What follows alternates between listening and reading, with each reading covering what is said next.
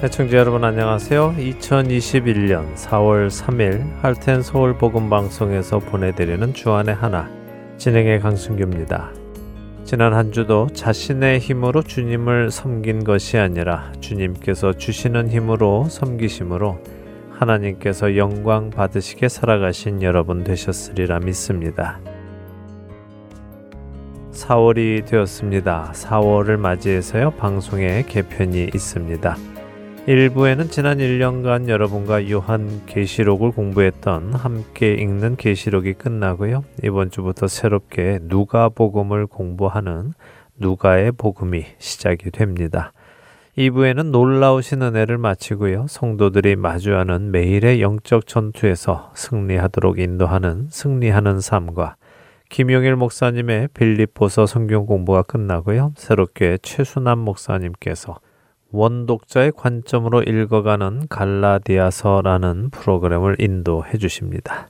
3부에는 2017년에 방송되었던 내 마음의 묵상이 재방송되고 영어 방송인 주안의 하나 6부에는 한국어 프로그램 하나님의 마음에 합한 기도를 번역한 Prayers After God's Own Heart가 방송이 됩니다.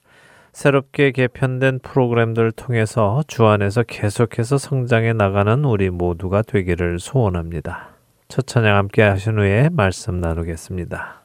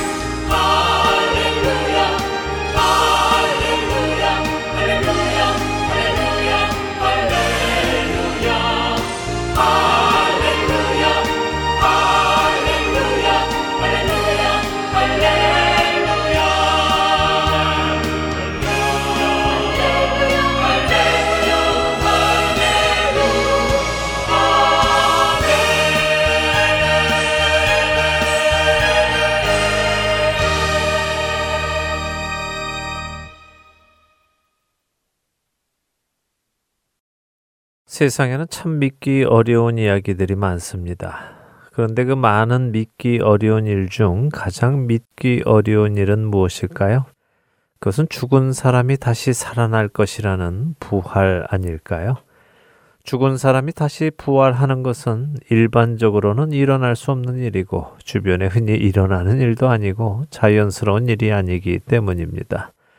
그런데 부활은 기독교 신앙의 가장 핵심적인 요소 중의 하나입니다.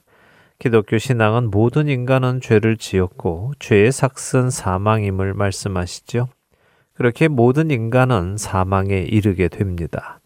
그러나 예수 그리스도께서 죄의 삭을 대신 치르시고 이를 믿는 자들은 사망에 이르지 않고 생명에 이르게 하심을 성경은 말씀하십니다. 그리고 그 생명은 죽은 자들이 부활의 몸을 입고 영원히 살아가는 것을 의미하지요. 이것은 일반적인 일이 아니고 자연스러운 일도 아닙니다. 또 우리 주변에 흔히 일어나는 일도 아니고요.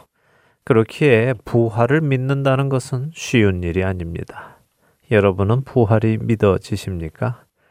혹시 여러분 중에 나는 부활이 잘 안 믿어져 라는 분이 계십니까? 혹시 그런 분이 계시더라도 너무 걱정 마시기 바랍니다. 왜냐하면 부활이라는 것은 그렇게 쉽게 믿어지는 것은 아니기 때문입니다. 예수님 당시 제자들을 한번 생각해 보시기 바랍니다. 그들은 예수님과 3년의 시간을 함께 다녔습니다. 3년의 시간 동안 그들은 예수님의 입에서 나오는 놀라운 말씀들을 들었습니다. 또 3년 동안 그들은 예수님께서 행하신 놀라운 기적들을 보았죠. 그들은 결코 나을 수 없는 환자들이 예수님의 말씀만으로 낫는 것을 보았고, 부정한 사람들의 병이 예수님의 손이 닿자 깨끗게 되는 것을 보았습니다. 걷지 못하는 자가 일어나는 것을 보았고, 앞을 보지 못하는 자가 앞을 보고, 들리지 않던 자가 들을 수 있게 되고, 말 못하던 자가 말을 하는 것을 보았습니다. 또 자신들 스스로는 다섯 개의 보리떡과 두 마리의 작은 물고기를 담은 광주리에서 오천 명을 먹이고도 남는 양의 보리떡과 물고기가 나오는 것을 실제로 보았습니다. 또 심지어 아무도 할 수 없었던 물 위를 걷는 일도 경험해 보았지요. 또한 죽은 지 얼마 안 되는 소녀를 비롯하여 죽은 지 나흘이나 되어 부패하여 냄새가 나기 시작한 사람까지 다시 살아나게 하시는 놀라운 일도 두 눈으로 보았습니다. 이처럼 수많은 기적을 실제로 눈으로 보고 체험했던 제자들, 그들은 예수님의 부활을 어떻게 받아들였을까요?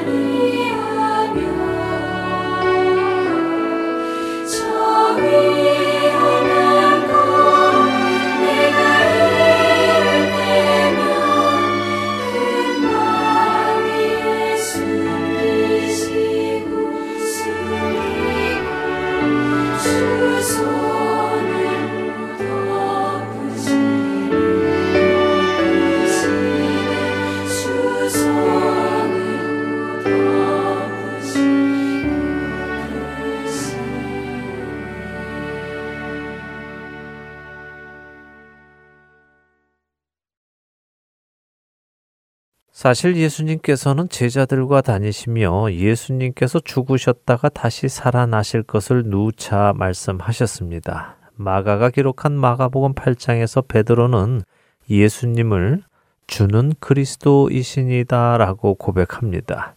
그러자 예수님께서는 자신이 그리스도이신 것을 아무에게도 말하지 말라고 경고하신 후에 마가복음 8장 31절에 이렇게 말씀하십니다. 인자가 많은 고난을 받고 장로들과 대제사장들과 서기관들에게 되어 죽임을 당하고 사흘 만에 살아나야 할 것을 비로소 그들에게 가르치시되라고 하시죠. 예수님께서 죽으시고 다시 살아나실 것을 가르치기 시작하셨다고 설명하고 계십니다. 다음 장인 마가복음 9장에서 예수님은 베드로와 야고보 그리고 요한을 데리고 변화산에 올라가서 영광스러운 모습으로 변하는 것을 보여주십니다. 그리고는 산을 내려오시며 마가복음 9장 9절에서 오늘 본 것을 예수님께서 죽은 자 가운데서 살아날 때까지는 아무에게도 말하지 말라고 경고하십니다. 예수님의 이 말씀에 제자들은 어떻게 반응했을까요? 마가복음 9장 10절의 말씀입니다. 그들이 이 말씀을 마음에 두며 서로 문의하되 죽은 자 가운데서 살아나는 것이 무엇일까 하고 제자들은 예수님의 말씀을 이해하지 못했습니다. 죽은 자 가운데서 살아난다는 것이 무슨 의미인지 몰랐죠. 왜냐하면 그런 일이 일어나는 것을 본 적이 없었기 때문입니다. 이후에도 예수님은 계속해서 제자들에게 예수님께서 죽었다가 다시 살아나야 하는 것을 가르치셨습니다. 그렇게 제자들에게 예수님께서 죽었다가 살아나셔야 함을 말씀해 오시던 예수님은 드디어 마태복음 26장 2절에 이렇게 말씀하십니다. 너희가 아는 바와 같이 이틀이 지나면 6월절이라 인자가 십자가에 못 박히기 위하여 팔리리라 하시더라. 그동안 가르쳐 오시던 그 일, 고난을 받고 버림바 되어 죽임을 당하고 사흘 만에 다시 살아날 것이라던 그 예언의 말씀이 드디어 시작됨을 말씀하신 것입니다.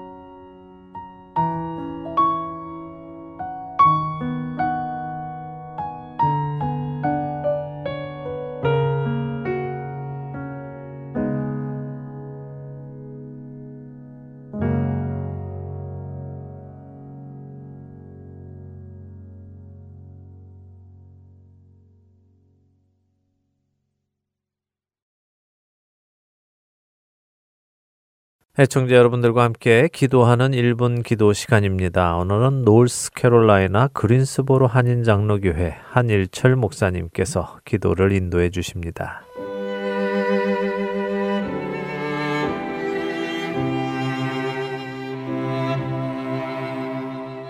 하트앤 서울 1분 기도 시간입니다. 저는 노스캐롤라이나 그린스보로 지역 그린스보로 한인 장로교를 섬기고 있는 한일철 목사입니다. 오늘 여러분과 함께 기도할 내용은 코로나 팬데믹으로 인해서 많은 선교사님들이 선교지로 돌아가지 못하고 계십니다. 어떤 분들은 수개월째, 어떤 분은 1년이 넘도록 선교지에 들어가지 못하시고 지금 애타며 하나님 앞에 기도하고 있습니다. 저희들이 이 시간에 함께 기도하기를 원합니다. 우리 하나님 앞에 이 코로나가 빨리 종식될 수 있도록 기도해 주시고 무엇보다도 선교지에 많은 선교사님들이 다시 하늘길이 열리고 그곳에 들어가 맡겨주신 사명을 잘 감당할 수 있도록 우리 선교사님들의 가정과 건강과 그 선교지로 돌아갈 수 있도록 기도해 주시면 감사하겠습니다. 이 시간에 우리 다 같이 기도하십니다.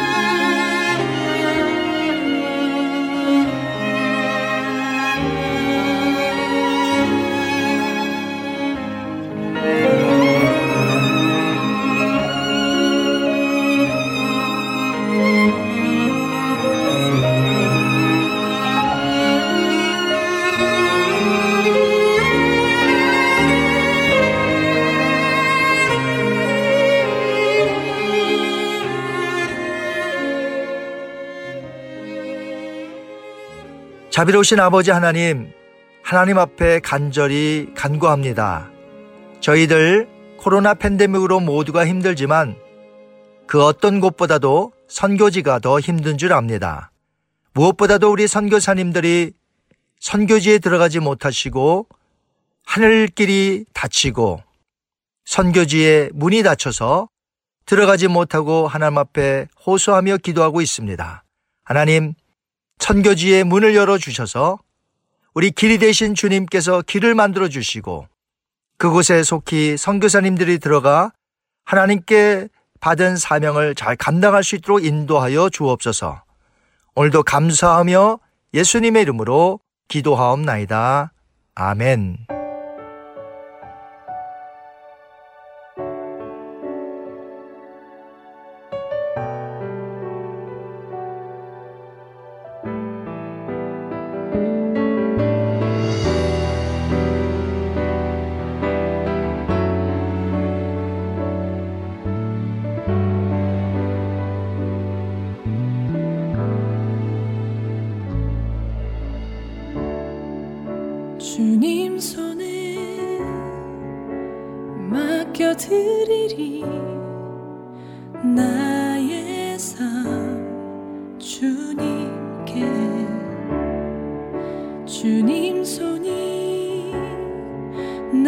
삶 붙드네. 나 주의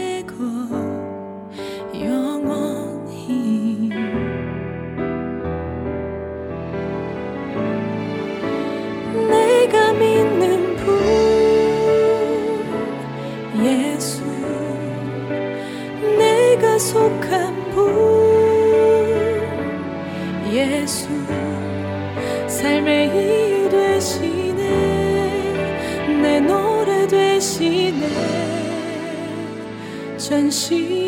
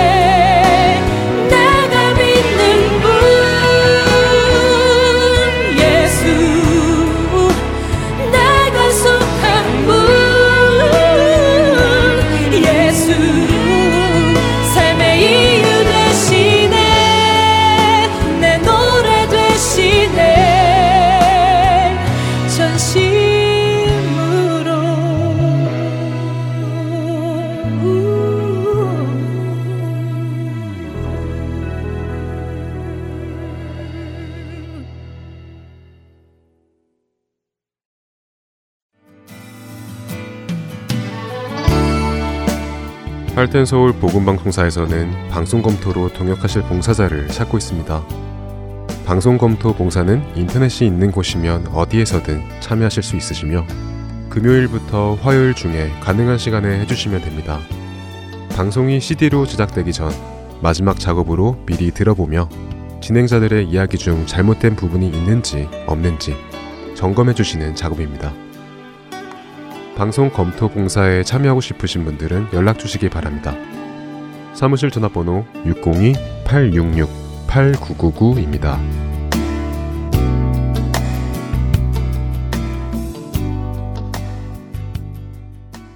할텐 서울 복음 방송은 인터넷 www.hartenseoul.org를 통해 매주 토요일 4시간의 한국어와 2시간의 영어, 1시간의 일본어로 복음을 전하는 선교회입니다. 이 방송은 스마트폰 앱이나 팟캐스트를 통해 여러분의 스마트폰에서 들으실 수 있으며 매주 댁에서 CD나 MP3 CD로 받아서 들으실 수도 있습니다. 자세한 문의는 방송사 사무실 전화번호 602-866-8999로 해주시면 안내해 드리겠습니다. 기쁜 소식 사랑으로 땅끝까지 전하는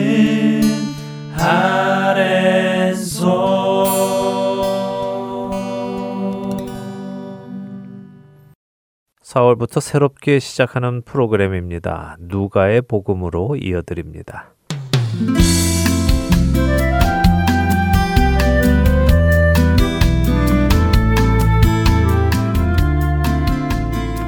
애청자 여러분 안녕하세요. 4월을 맞아 새롭게 여러분을 만나는 프로그램 누가의 복음 진행의 함혜진입니다. 네, 여러분 안녕하세요. 강순규입니다. 네, 누가의 복음 이미 제목에서 누가복음을 공부할 것 같은 느낌이 듭니다. 네, 맞습니다. 누가복음을 애청자 여러분들과 함께 공부해 보려고 합니다. 근데 누가복음 강해 이렇게 제목을 정하면요 조금 딱딱할 것 같기도 해서 음. 누가가 쓴 복음이니까 누가의 복음 이렇게 제목을 음. 정해 보았습니다. 네. 나름 제목이 친근하고 좋은 것 같아요. 네. 누가가 우리에게 전해주는 예수님의 이야기인 것 같이 편안한데요. 네, 그런 의미를 담았습니다. 너무 딱딱하지 않도록 정말 누가라는 한 사람이 예수님에 관련된 이야기를 자세히 정보 수집을 하여 얻어낸 사실들, 그것을 우리에게 차근차근 전해주는 이야기처럼 다루어 보려고 합니다. 신약의 첫 네 권의 책을 우리는 복음서라고 부르죠. 네, 흔히 사복음서라고 부르지요. 그렇습니다. 그리고 그 사복음서 중에 첫 세 권, 마태, 마가, 누가를 공관 복음이라고 부릅니다. 네. 공관이란 공통적인 관점이라는 말입니다. 그러니까 이 공관 복음 세 권은 예수님의 생애와 사역에 대해 기록하는 것을 관점으로 적은 복음서라는 말입니다. 음, 그래서 서술 형식과 내용에 서로 간의 유사성이 많이 있죠. 예를 들면 마가복음의 경우 93%의 내용이 다른 복음서에도 있는 내용입니다. 또 마태복음은 58%의 내용이 다른 복음서에도 기록이 되어 있고요. 누가복음 같은 경우는 41%입니다. 그래서 서로 상호 보완을 해주지요. 음, 그럼 공관복음이 아닌 요한복음의 경우는 어떤가요? 네, 요한복음은요, 공관복음처럼 예수님의 생애와 사역을 설명하려는 책이 아니라요, 그분이 하나님의 아들이심을 설명하려는 책입니다. 그래서 관점이 좀 다르죠. 그래서 요한복음의 내용의 경우에 다른 복음서와 같은 내용이 불과 8%밖에 되지 않는다고 합니다. 음, 자, 우리는 이 공관 복음서 중에 누가가 쓴 복음서를 공부할 것입니다. 사실 이 사복음서 중에 예수님을 직접 보지 못한 사람은요, 누가 한 명입니다. 마태와 요한은 예수님의 제자로 실제 예수님과 함께 사역을 했지요. 또 마가의 경우 예수님의 제자는 아니었지만 마가의 집에 예수님께서 자주 모이셨다고 알려져 있고요. 또 마가복음 14장에만 기록되어 있는 사건이 하나 있는데요. 예수님이 붙잡히시자 벗은 몸에 배 음. 혼니부를 두르고 예수님을 따라가다가 무리에게 잡히자 혼니부를 벗어버리고 벗은 몸으로 도망을 간 청년의 이야기가 기록되어 있는데요. 바로 이 청년이 마가 자신의 이야기라는 것이죠. 자신만 알고 있는 부끄러운 자신의 이야기를 기록한 것이군요. 그렇습니다. 뭐 어쨌든 이렇게 마태, 마가, 요한은 예수님을 어떤 식으로든 실제로 보았고 들었고 경험했습니다. 반면 누가의 경우는 그렇지 않죠. 더군다나 누가는 유대인도 아니었던 것으로 알려져 있습니다. 그는 헬라인 의사로 알려져 있죠. 정말 특이하네요. 유대인도 아니었고 예수님을 실제로 보지도 못했고 그런데도 복음서를 썼다는 것이 참 특이하네요. 네, 특이하죠. 그런데 네. 오히려 그가 예수님을 직접 보지 못했고 또한 유대인이 아니었기에 그가 쓴 이 복음서가 더 명확한 사실을 기반으로 쓰여졌고 역사적인 기록에 치중하게 되었던 것 같습니다. 자신이 보지 못한 것을 단순히 들은 소문을 기초로 쓴 것이 아니라 증인들과 사건이 있었던 장소를 하나하나 직접 다니면서 수소문하고 확인해서 기록한 것이죠. 음, 네. 그것도 어떻게 보면 하나님의 섭리라고 볼 수 있겠네요. 네, 맞습니다. 하나님의 섭리입니다. 하나님께서는 누가를 통해 다른 복음서들과는 또 달리 사실에 입각해서 시간별로 사건들을 정리해 나가서 예수님의 이야기를 가장 역사적으로 잘 기록하게 하셨죠. 그래서 누가 복음은 다른 복음서에서 볼 수 없는 많은 이야기가 또 기록되어 있습니다. 흔히 마태복음은 유대인들을 향한 복음서라고 부릅니다. 그리고 마가복음은 로마인을 향한 복음서다라고 하죠.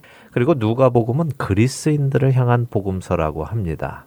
물론 이 말씀이 꼭 그들만을 향해 말씀하신 것이다라는 의미는 아닙니다. 각 사람들의 문화와 가치관을 가지고 썼다는 의미죠. 그렇게 우리가 이 누가복음을 나누기 전에 그리스인의 특징을 몇 가지 살펴보면 좋겠습니다. 어, 그리스인요. 사실 역사를 잘 모르는 사람은 로마인과 그리스인의 차이도 잘 모르는데요. 네. 예수님 당시 로마가 세계를 지배했잖아요. 네. 예루살렘 역시 로마의 지배 아래 있었고요. 네, 그렇죠. 맞습니다. 사실 그리스와 로마 역사에 관심이 없는 사람은 둘의 차이를 잘 모릅니다. 저도 음. 그랬고요. 예, 심지어 그리스의 수도가 로마인가 라고 생각하기도 했었는데요. 그리스는 원래 헬라라고 부르는 것이 맞습니다. 그리스는 훗날에 로마가 붙여준 이름이고요. 헬라는 유럽 남동부 지역의 도시 국가였습니다. 자신들 스스로를 헬라라고 불렀죠.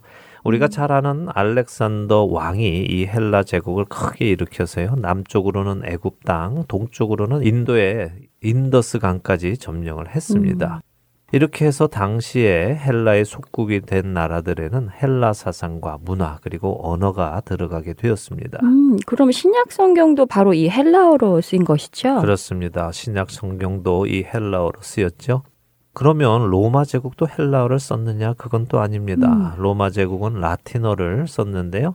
놀랍게도 로마가 헬라가 정복했던 곳들을 정복해 나갔음에도 불구하고 헬라의 문화와 언어 그리고 철학은 오히려 로마인들에게 많은 영향을 끼쳤다고 하죠. 음. 이런 이유로 예수님 당시 그리고 또 초대교회 당시 로마가 권력을 잡고 있었어도 여전히 많은 사람들이 헬라적인 사고 방식을 가지고 살았다고 합니다.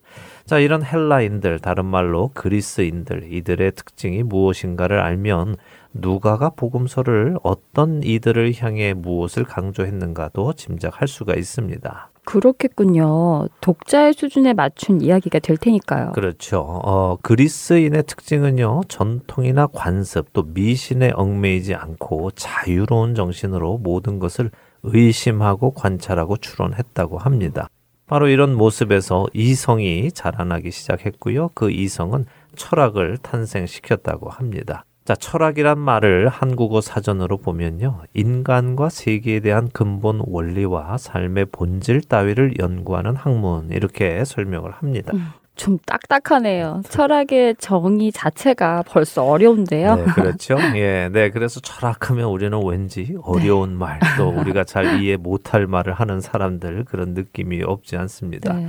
근데 이 철학이라는 말 영어로는 뭐라고 합니까? 필라소피라고 하죠. 이 필라소피는 헬라어에서 왔는데요. 필로는 여러분도 잘 아시는 사랑이라는 필레오이고요. 소피아는 지혜를 뜻합니다. 그러니까 지혜를 사랑하는 것이 철학이죠. 알고자 하는 욕망, 지식을 사랑하는 것이 철학입니다. 음, 그럼 그리스인들은 무언가 새로운 것을 아는 것을 굉장히 좋아했겠네요. 네, 좋아했죠. 바로 그렇게 지식, 지혜, 새로운 것에 목말라 하고 있는 자들에게 누가는 전에 없던 지식, 곧 하나님의 나라와 그 하나님의 구원의 계획, 하나님이 인간의 모습으로 오신 예수 그리스도를 신화처럼 전하는 것이 아니라 차근차근 역사적인 사실을 바탕으로 설명해 나가고 있는 것입니다.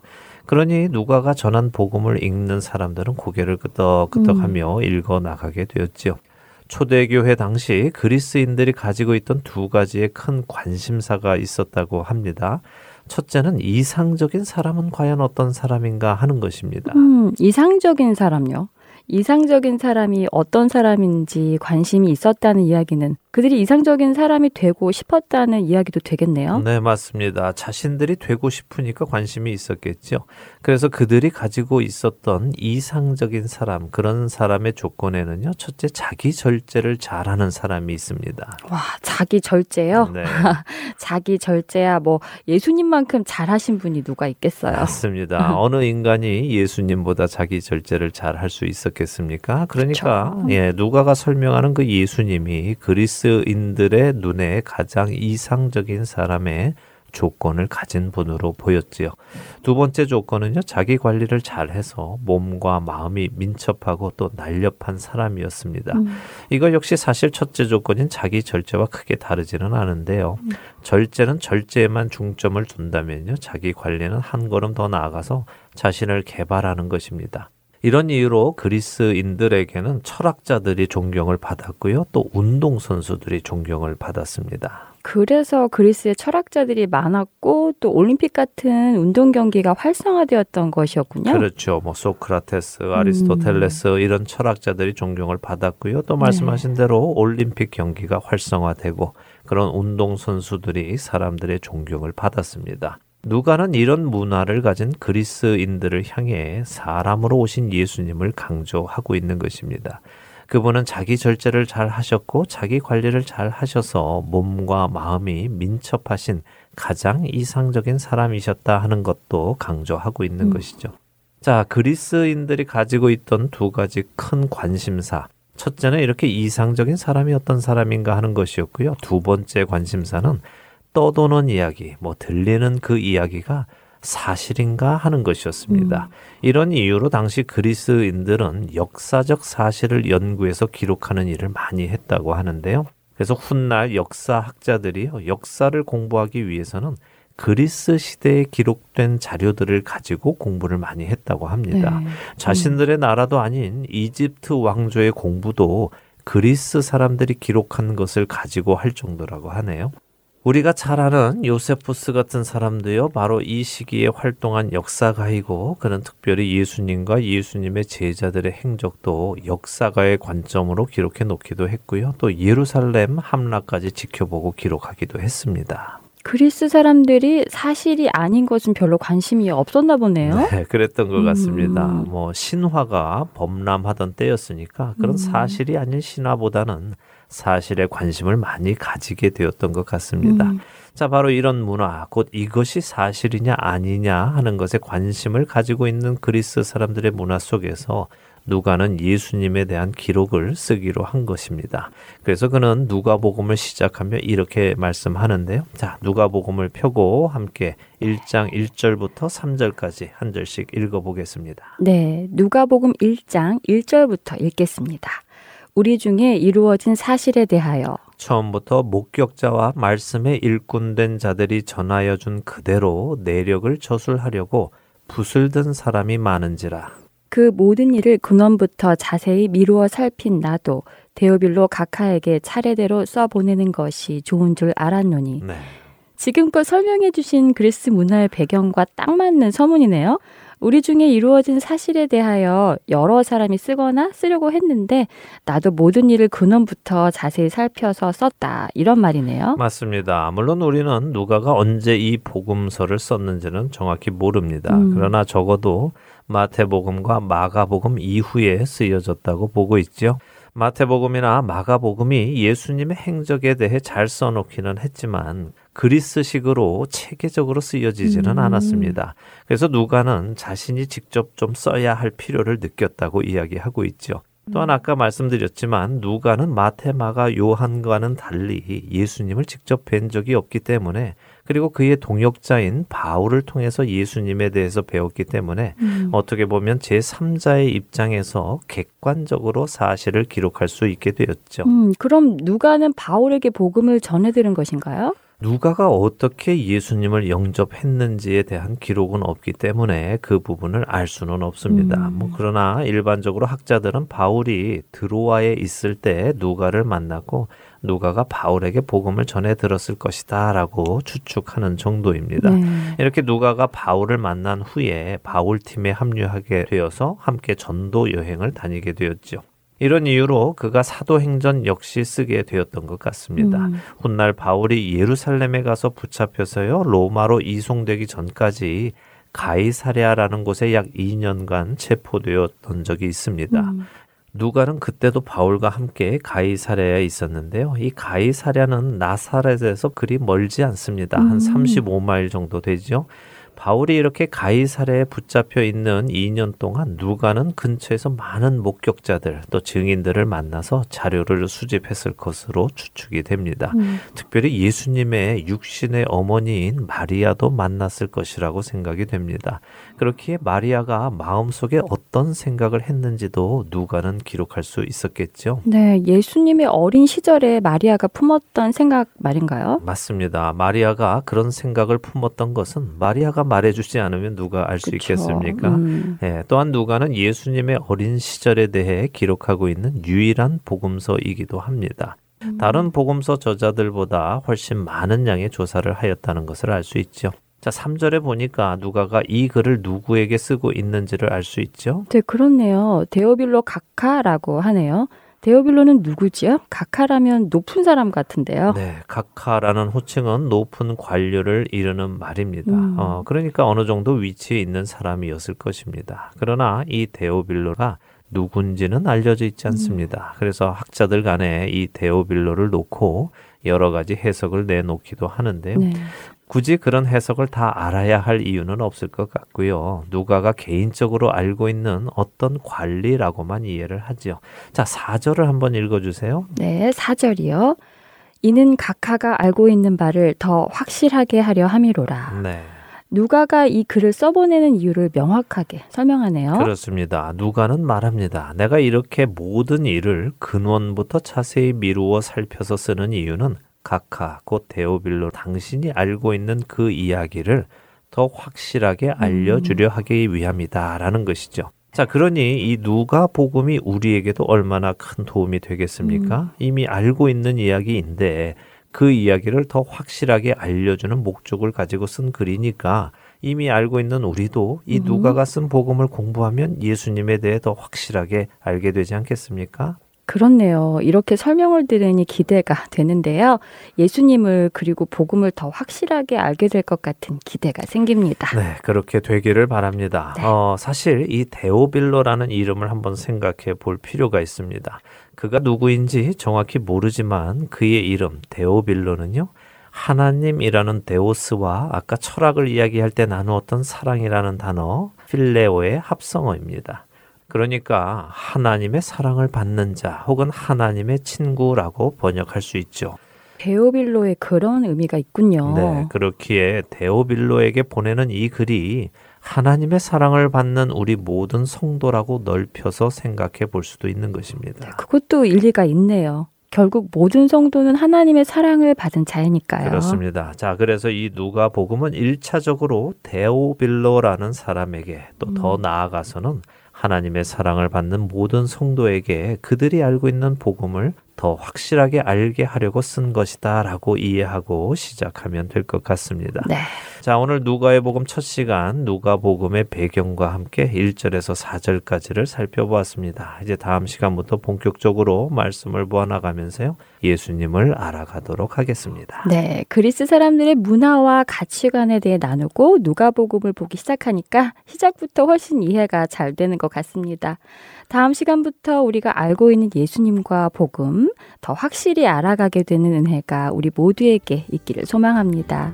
누가의 복음 오늘 첫 시간 여기에서 마치고요. 저희는 다음 주 이 시간 다시 찾아뵙겠습니다. 네, 다음 주에 뵙겠습니다. 안녕히 계십시오. 안녕히 계세요.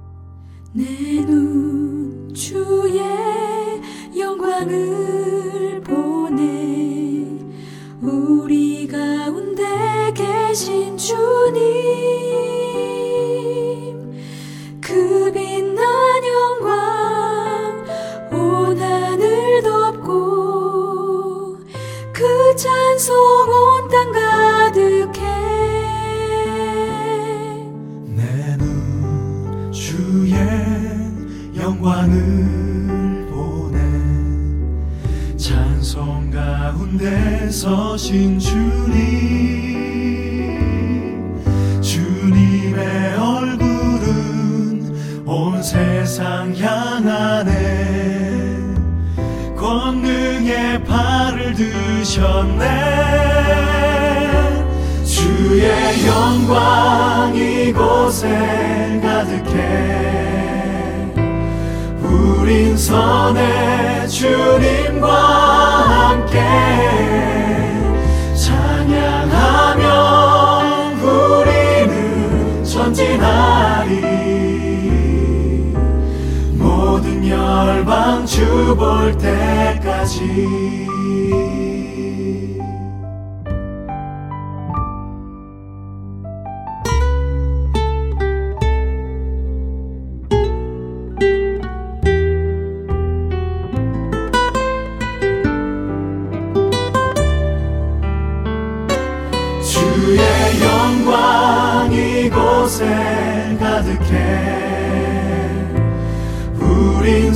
선의 주님과 함께 찬양하며 우리는 전진하리.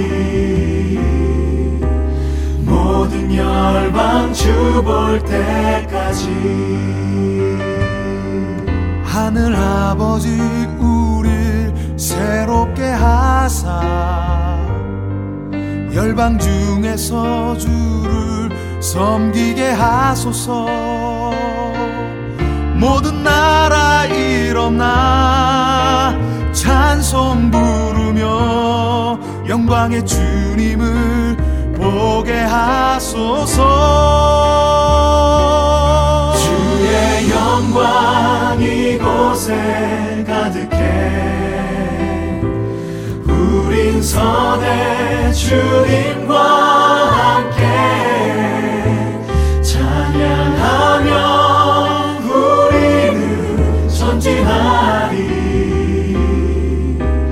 모든 열방 주볼 때까지 모든 열방 주볼 때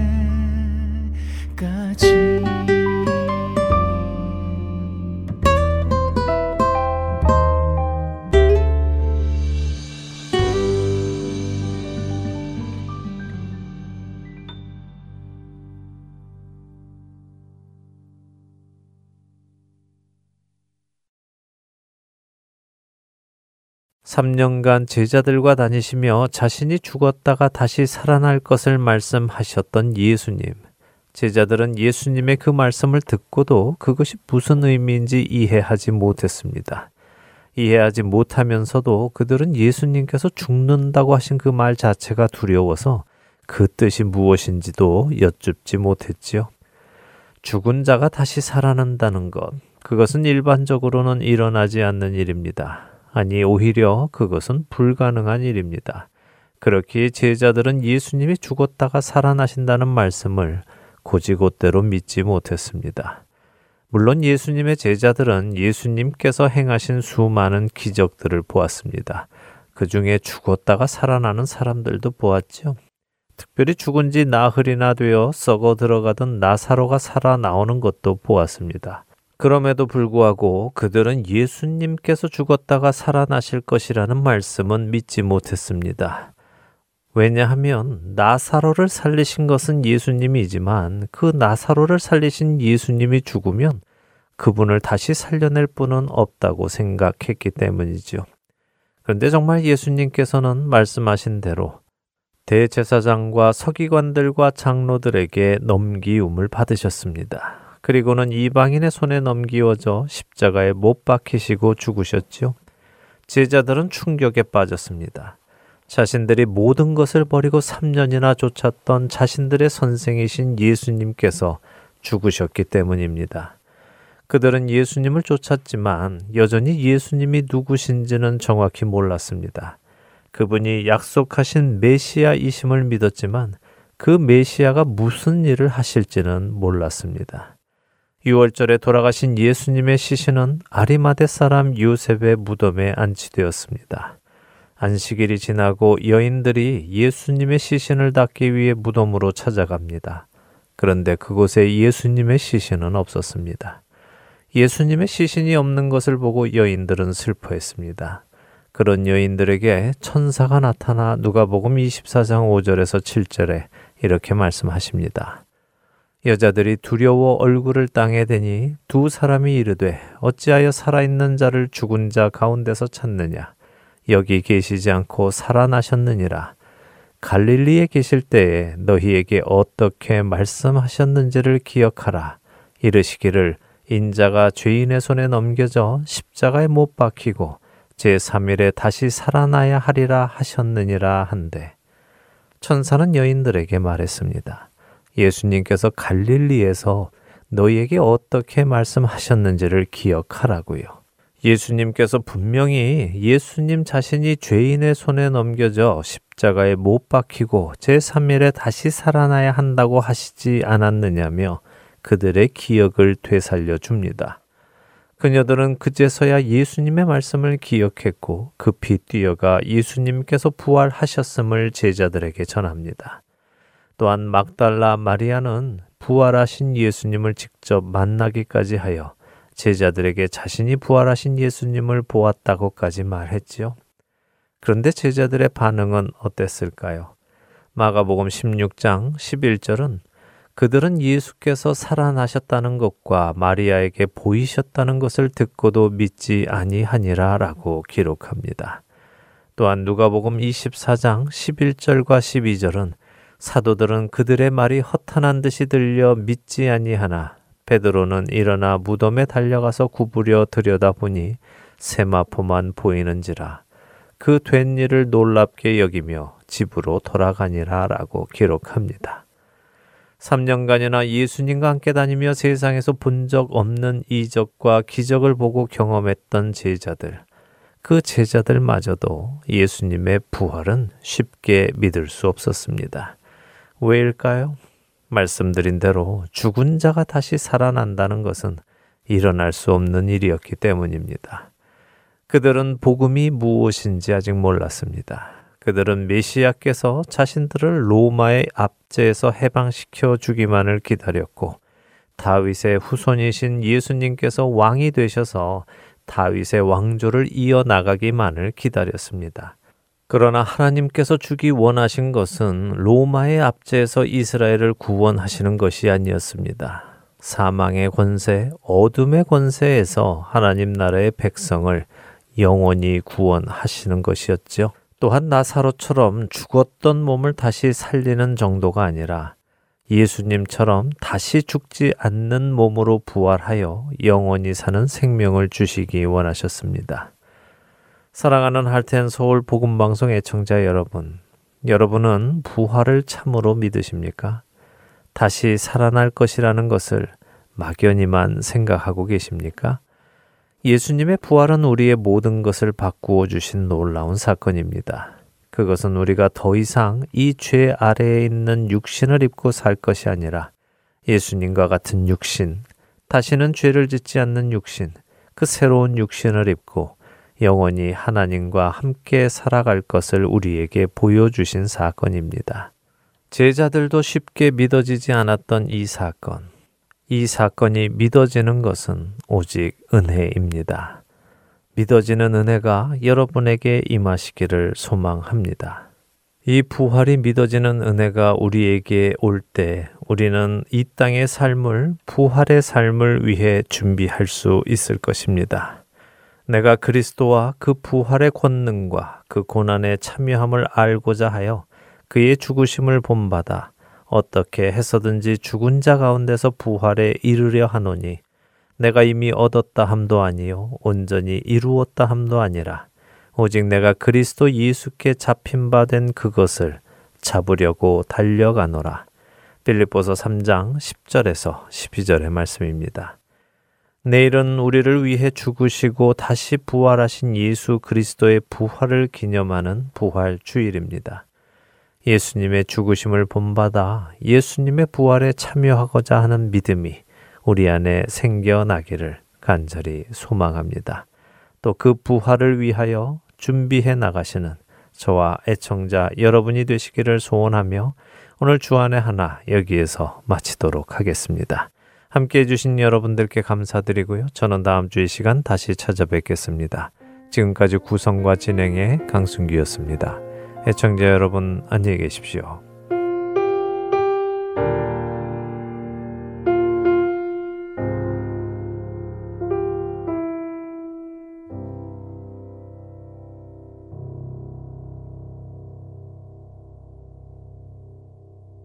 거기 너 있었는가 그때에?